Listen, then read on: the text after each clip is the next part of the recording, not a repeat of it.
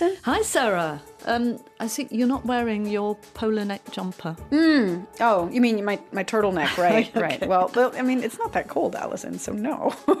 Well, uh, hang on, hang on. You haven't been following the news. Our politicians are all wrapping themselves up. All right. Yeah, the economy minister Bruno Le Maire announced on Twitter that he will no longer be wearing, he's no longer wearing shirts and ties, but a polo neck instead. Ah. And he'll be doing that all winter.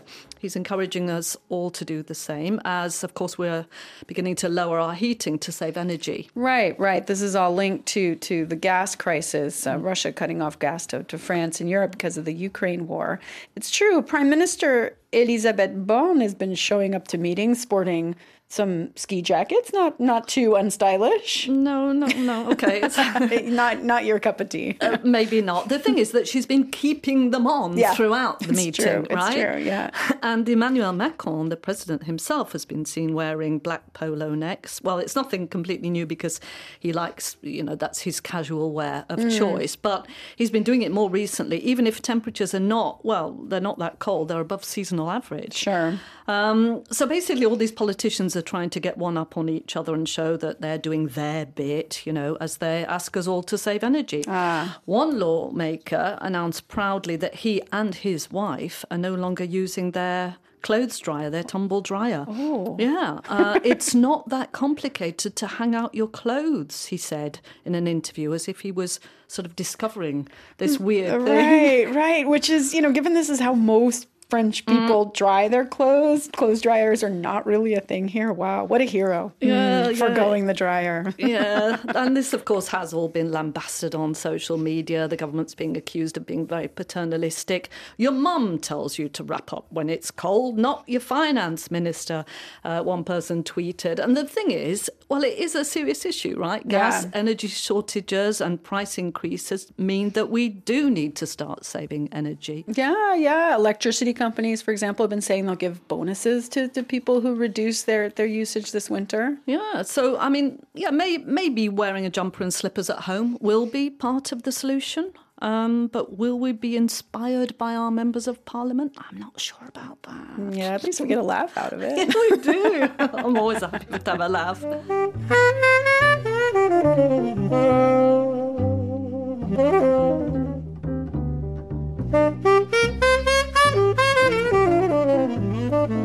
So, France has a reputation for supporting new parents with fully paid maternity leave for 16 weeks, six weeks before the birth of the baby, and 10 weeks after. And since last year, uh, there's also 28 days of paternity leave. Yeah, yeah, but it turns out that it doesn't apply to everyone. The labor code guarantees you to take time off, even insists on it, but not if you're a member of parliament. Il s'avère qu'on n'a pas de congé maternité quand on est Turns out you have no maternity euh, leave when you are an MP because it's an appointment and not a job. You can stop when you want and start again when you want, but when you are gone, you cannot be replaced by your deputy. Absent, le suppléant ne peut pas nous remplacer. So, no replacement means no vote. That's Mathilde Hignet. She's a recently elected member of the National Assembly who's pregnant with her mm-hmm. first child. She's due this month, actually.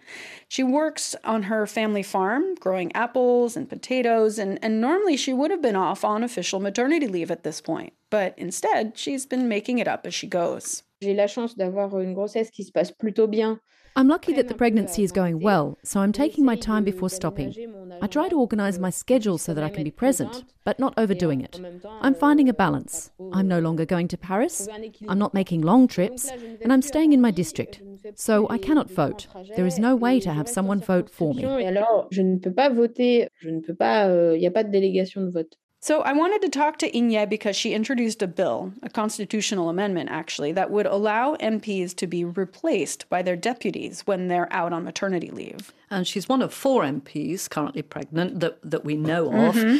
including Aurore Bergé. She's the president of Emmanuel Macron's group in the National Assembly. Yeah, and so the way things are now, MPs have deputies. They're called suppléants, and they campaign together. But their only role after the election is to step in if the lawmaker gets appointed to the government and vacates the seat, or if they die. so Hignet campaigned with her deputy, Marc Martin, when she was pregnant, which led to many questions from constituents, you know, the people she was going to be representing in parliament. J'avais beaucoup de questions sur. euh, There were many questions about what was going to happen. Would my deputy replace me? The answer is no. People who elected me worried, saying the seat would be empty and for how long. It's true that it makes a deficit in terms of democracy. C'est vrai que ça fait un déficit démocratique.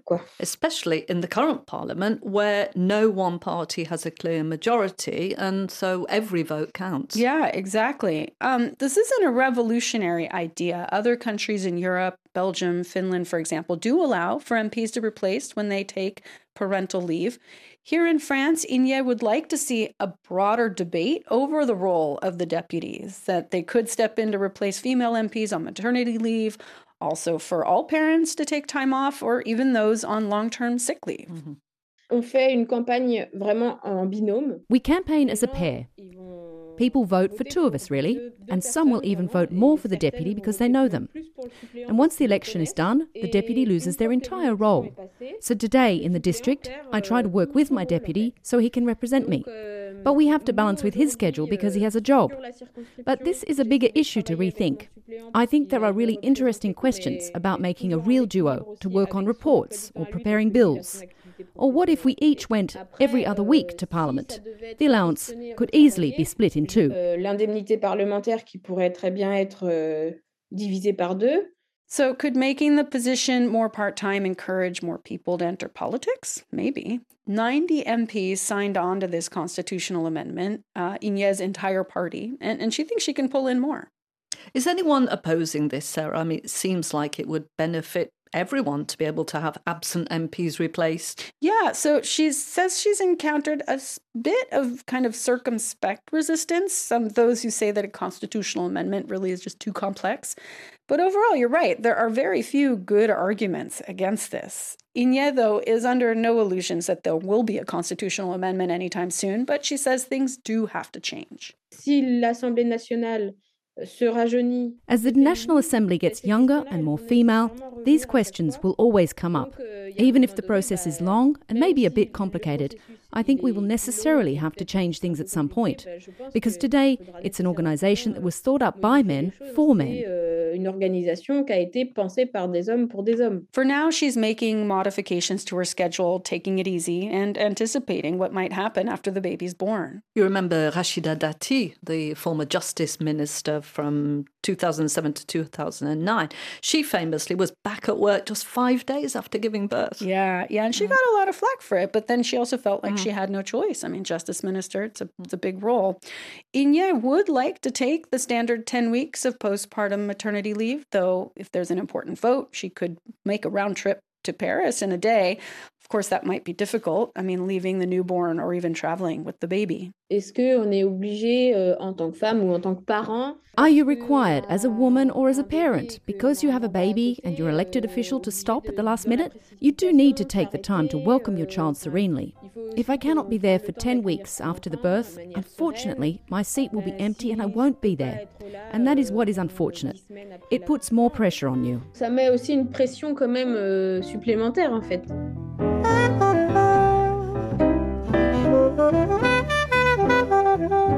For now, Hignet's proposal is just that. Not sure it will be picked up by Parliament, which is focused on other things these days. La maison près de la fontaine, couverte de vignes vierges et de toiles d'araignée. All right, here we go. Turn on the water here, push the button. Fill up my bottle water's coming out of this dome where there are these dolphins on top, and the dome it's held up by four ladies in robes. They're holding the domes up on their heads. It's very ornate. And there's a little sign that says this fountain is supplied by treated water from the Seine and the Marne rivers. There you go. Alison, so so you know these fountains. I do. The dolphins, the women. These mm. are Wallace fountains, uh, yeah. uh, made out of cast iron. They're all over Paris. Most of them are uh, bottle green. Yeah, yeah, and they turn 150 years old this year. The first one was installed in northern Paris in 1872 offering clean drinking water. It was one of 50 designed and financed by Sir Richard Wallace. Richard Wallace. He, hmm. does, he doesn't sound very French. No, he's not French. He's actually the illegitimate son of a British aristocrat, but he was educated in Paris. Wallace was born in 1818. He died in 1890 and buried in the Père Lachaise Cemetery.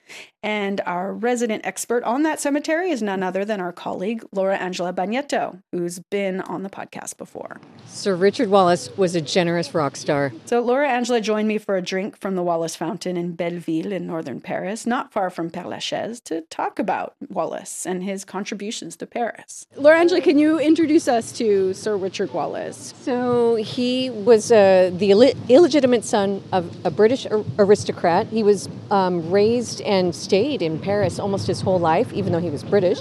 Um, and he was here during the time when we had the Franco Prussian War, and then after that, a, a small civil war called the Commune.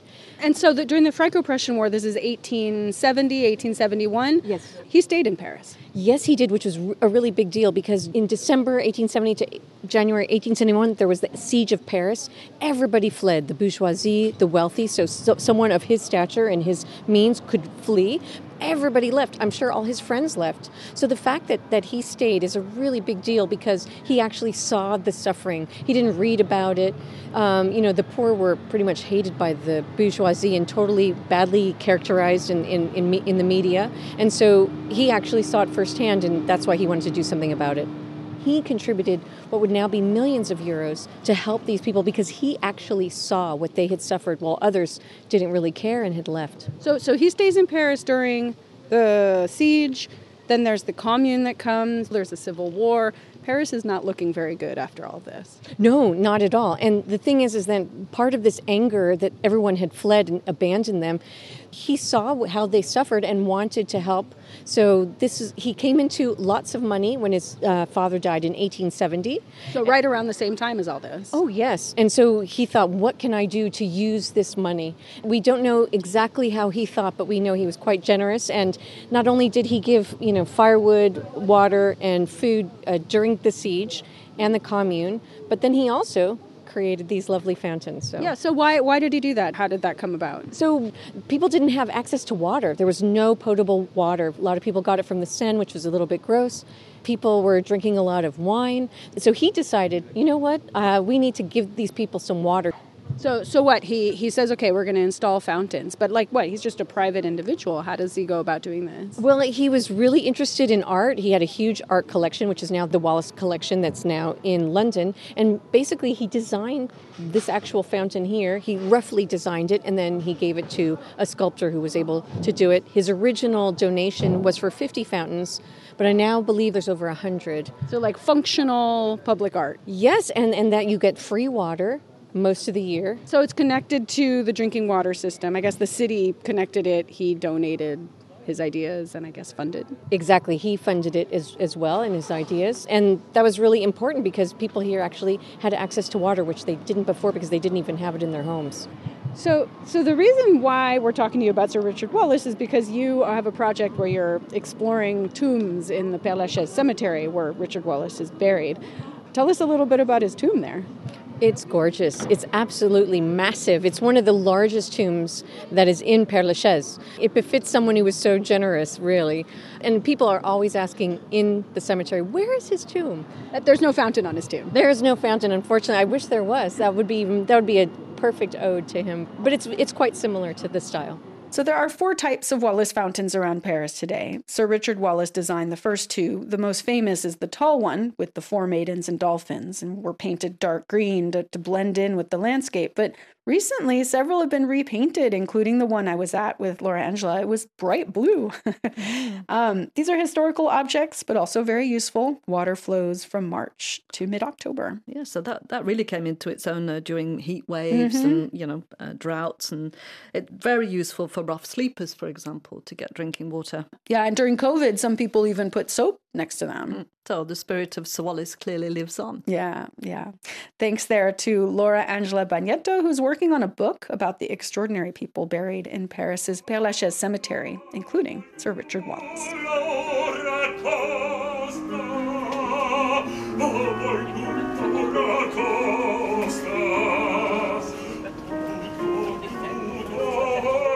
Sarah, cast your mind back to lockdown in March, April 2020. Mm, that's a, wow. a bit sad. but yes, okay. Sorry. Oh, do you remember those, seeing people sometimes leaning out of windows or standing on their balconies singing? Yeah, yeah, actually, yeah. There was a building behind mine where people literally every evening would start singing Ohé, ohé, matelot, matelot navire, this sort of kid song about um, sailors. I mean, it was uh, every single night. yeah, cute, but mm, as you say, when intense. every single night a little too much. Well, sometimes uh, uh people sang opera, well, ah. especially in Italy, where opera is still a popular art form. Mm. And then once lockdown was lifted in May 2020, some opera singers and musicians here in France started performing bits of opera on the streets.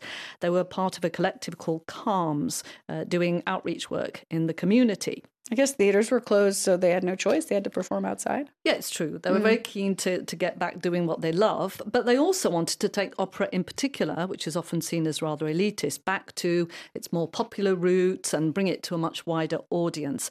So they launched a project called Opéra déconfiné, or deconfined opera, uh, if you like, which has continued beyond the COVID uh, confinements. Basically, for two months during the summer, uh, more than 30 professional singers performed mini concerts for free once a week in often in working class areas of cities like Marseille, Aix-en-Provence, but also here in Paris. And they choose their repertoires, if you like, based on themes like fraternity, sexual violence, jealousy, madness, all the things that crop up regularly in opera. Mm. So there's a social side to this as well. And they then encourage discussion with the audience. The summer season is just winding up here in Paris, but I caught a session last week. It's rare to, to hear live opera on the streets, and it got me thinking, why isn't there more? Bonjour, bonjour à toutes et à tous. Il est 15h30. C'est l'heure d'opéra déconfiné. Ouvrez vos fenêtres. Open your windows. You're at the opera. Shouts soprano Nadège Meden, the coordinator of Opéra déconfiné in Paris. We're in a courtyard at the foot of a large tenement block in the east of Paris, a stone's throw from the ring road. It's a no frills setup, an electric keyboard, and two opera singers. No costumes, no mics.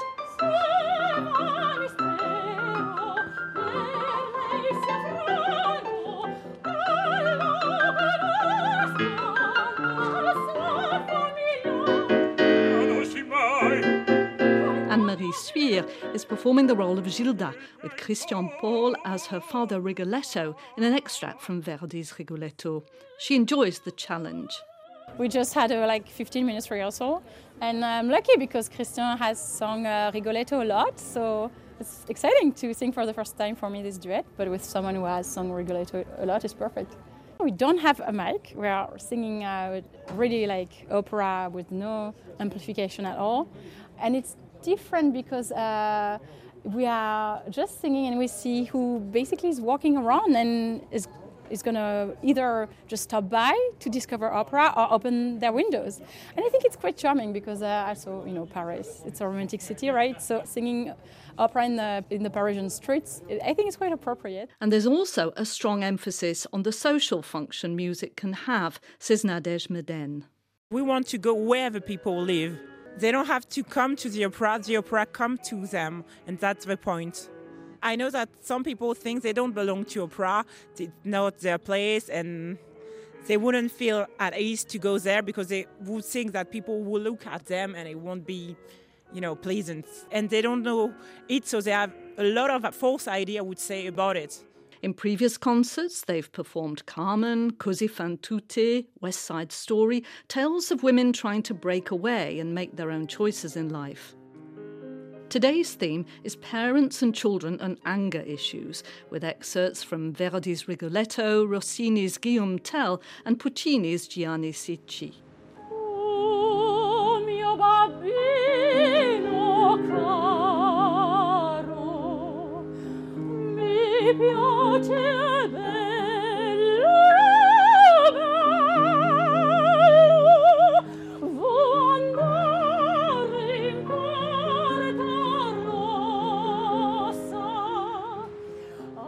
Le, rapport aujourd'hui, c'est le rapport de père et sa fille. Relations between father and daughter. They're not always gentle, there's also violence. Women come off badly in opera. It's written by men, you know, so women are often mistreated. And that reflects what's happening sometimes in real life. But we try and bring joy too, because people who've suffered don't just want sad stuff.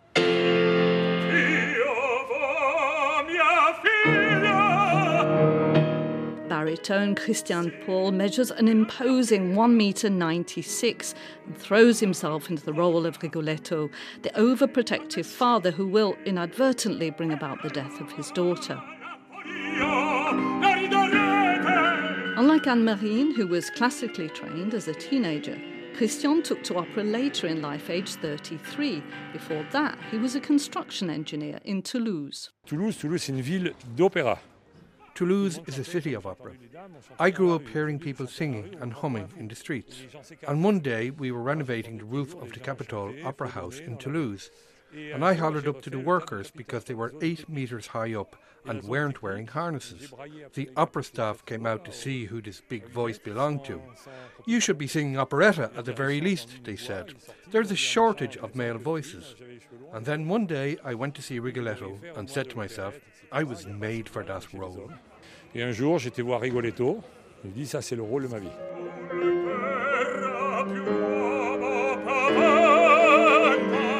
Bringing opera to new audiences is a great idea. A couple of windows are open, and a woman on the third floor is leaning out with her eyes closed, clearly in a state of reverie. Few people, though, have come down to listen, but among those that have, three women are sitting on the steps next to the gate. Depuis que ça a commencé, tous les mercredis, Euh, We've been coming every Wednesday since it started, says Colette. It keeps us busy. I'm not a big fan of opera, but when there's music down here, well, it's respectful to come and listen, isn't it? I've seen it on the TV, but it's the first time live. dehors, c'est gratuit, donc on en profite. Quand il y aura plus, ça va nous manquer. It's outside, it's free, and we make the most of it, says Dolores. We'll miss it when it's gone. Avant, il y avait des chanteurs dans les rues. People used to sing in the streets, didn't they? says Nadine, a retired receptionist. So it certainly doesn't bother me. On the contrary, I've got opera records, well, operetta at least. Même les premiers mercredis, c'était sur Maria, là, vous savez, West Side Story. First Wednesday was West Side Story. I loved it. I've never been to the opera. Back then, girls like me, well, you know, we couldn't go. Vous vous rendez compte que quand j'étais petite, je me mettais des noyaux de cerises I'd like to have been a singer. When I was little, I used to put cherry stones in my mouth and sing in front of the mirror. Other residents come and go and pass by the singers without stopping. It's not the kind of captive audience these professional opera singers are used to, but Anne Marie Spira doesn't mind. I think that if even one person walks by and they're like, oh wow, I like this, what is it? It's beautiful. I'm fine with it. Like, I get to, to sing for many people in other occasions, right? So I think here's not necessarily the point, it's more to show how opera is accessible.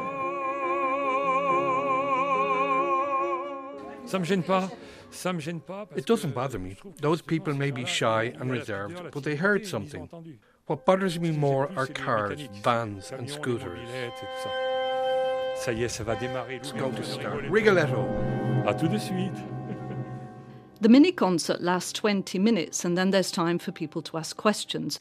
Sometimes this takes off, says Nadège Meden. We're creating a relationship with people because we're coming for eight weeks in the same place, so people get to know us and get to talk to us, and this is really fabulous. But today, for whatever reason, people aren't so chatty. Là, je crois qu'il faut que tu détaches du trottoir. The team packs up the piano and the little sound system into a box attached to Nadège's bike, and she pedals off to the next venue, just a 10 minute walk away. This time, they're performing on the streets. Sadly, it starts to drizzle, but nothing can dampen the troubadour's spirits.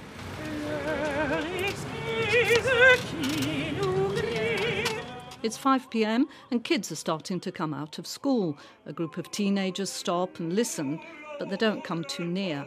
Some younger ones do, though, and they're literally mesmerised. Moi j'ai bien aimé, c'est très très bien.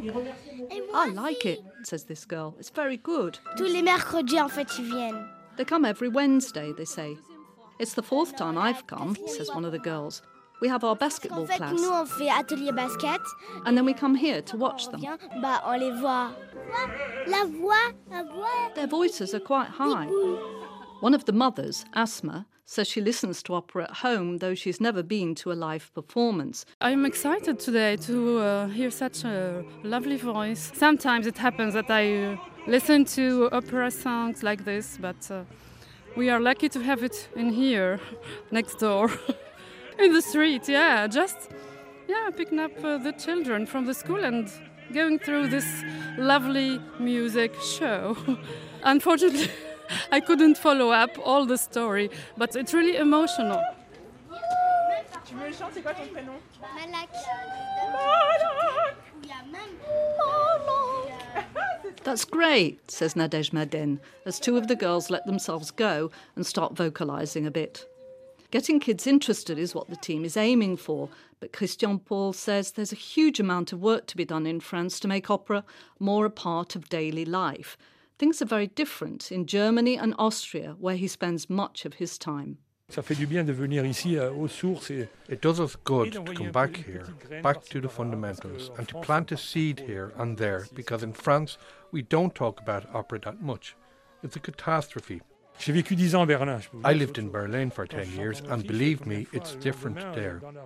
And when I sing in Austria, I can't count the number of times a man in the street has tapped me on the shoulder the day after a concert and said, That was wonderful, and then just walks away. fait partie d'une culture. qu'on It's part of a culture that we don't have in France because we don't dare embrace it. We're afraid, but we've got to go for it. Voilà.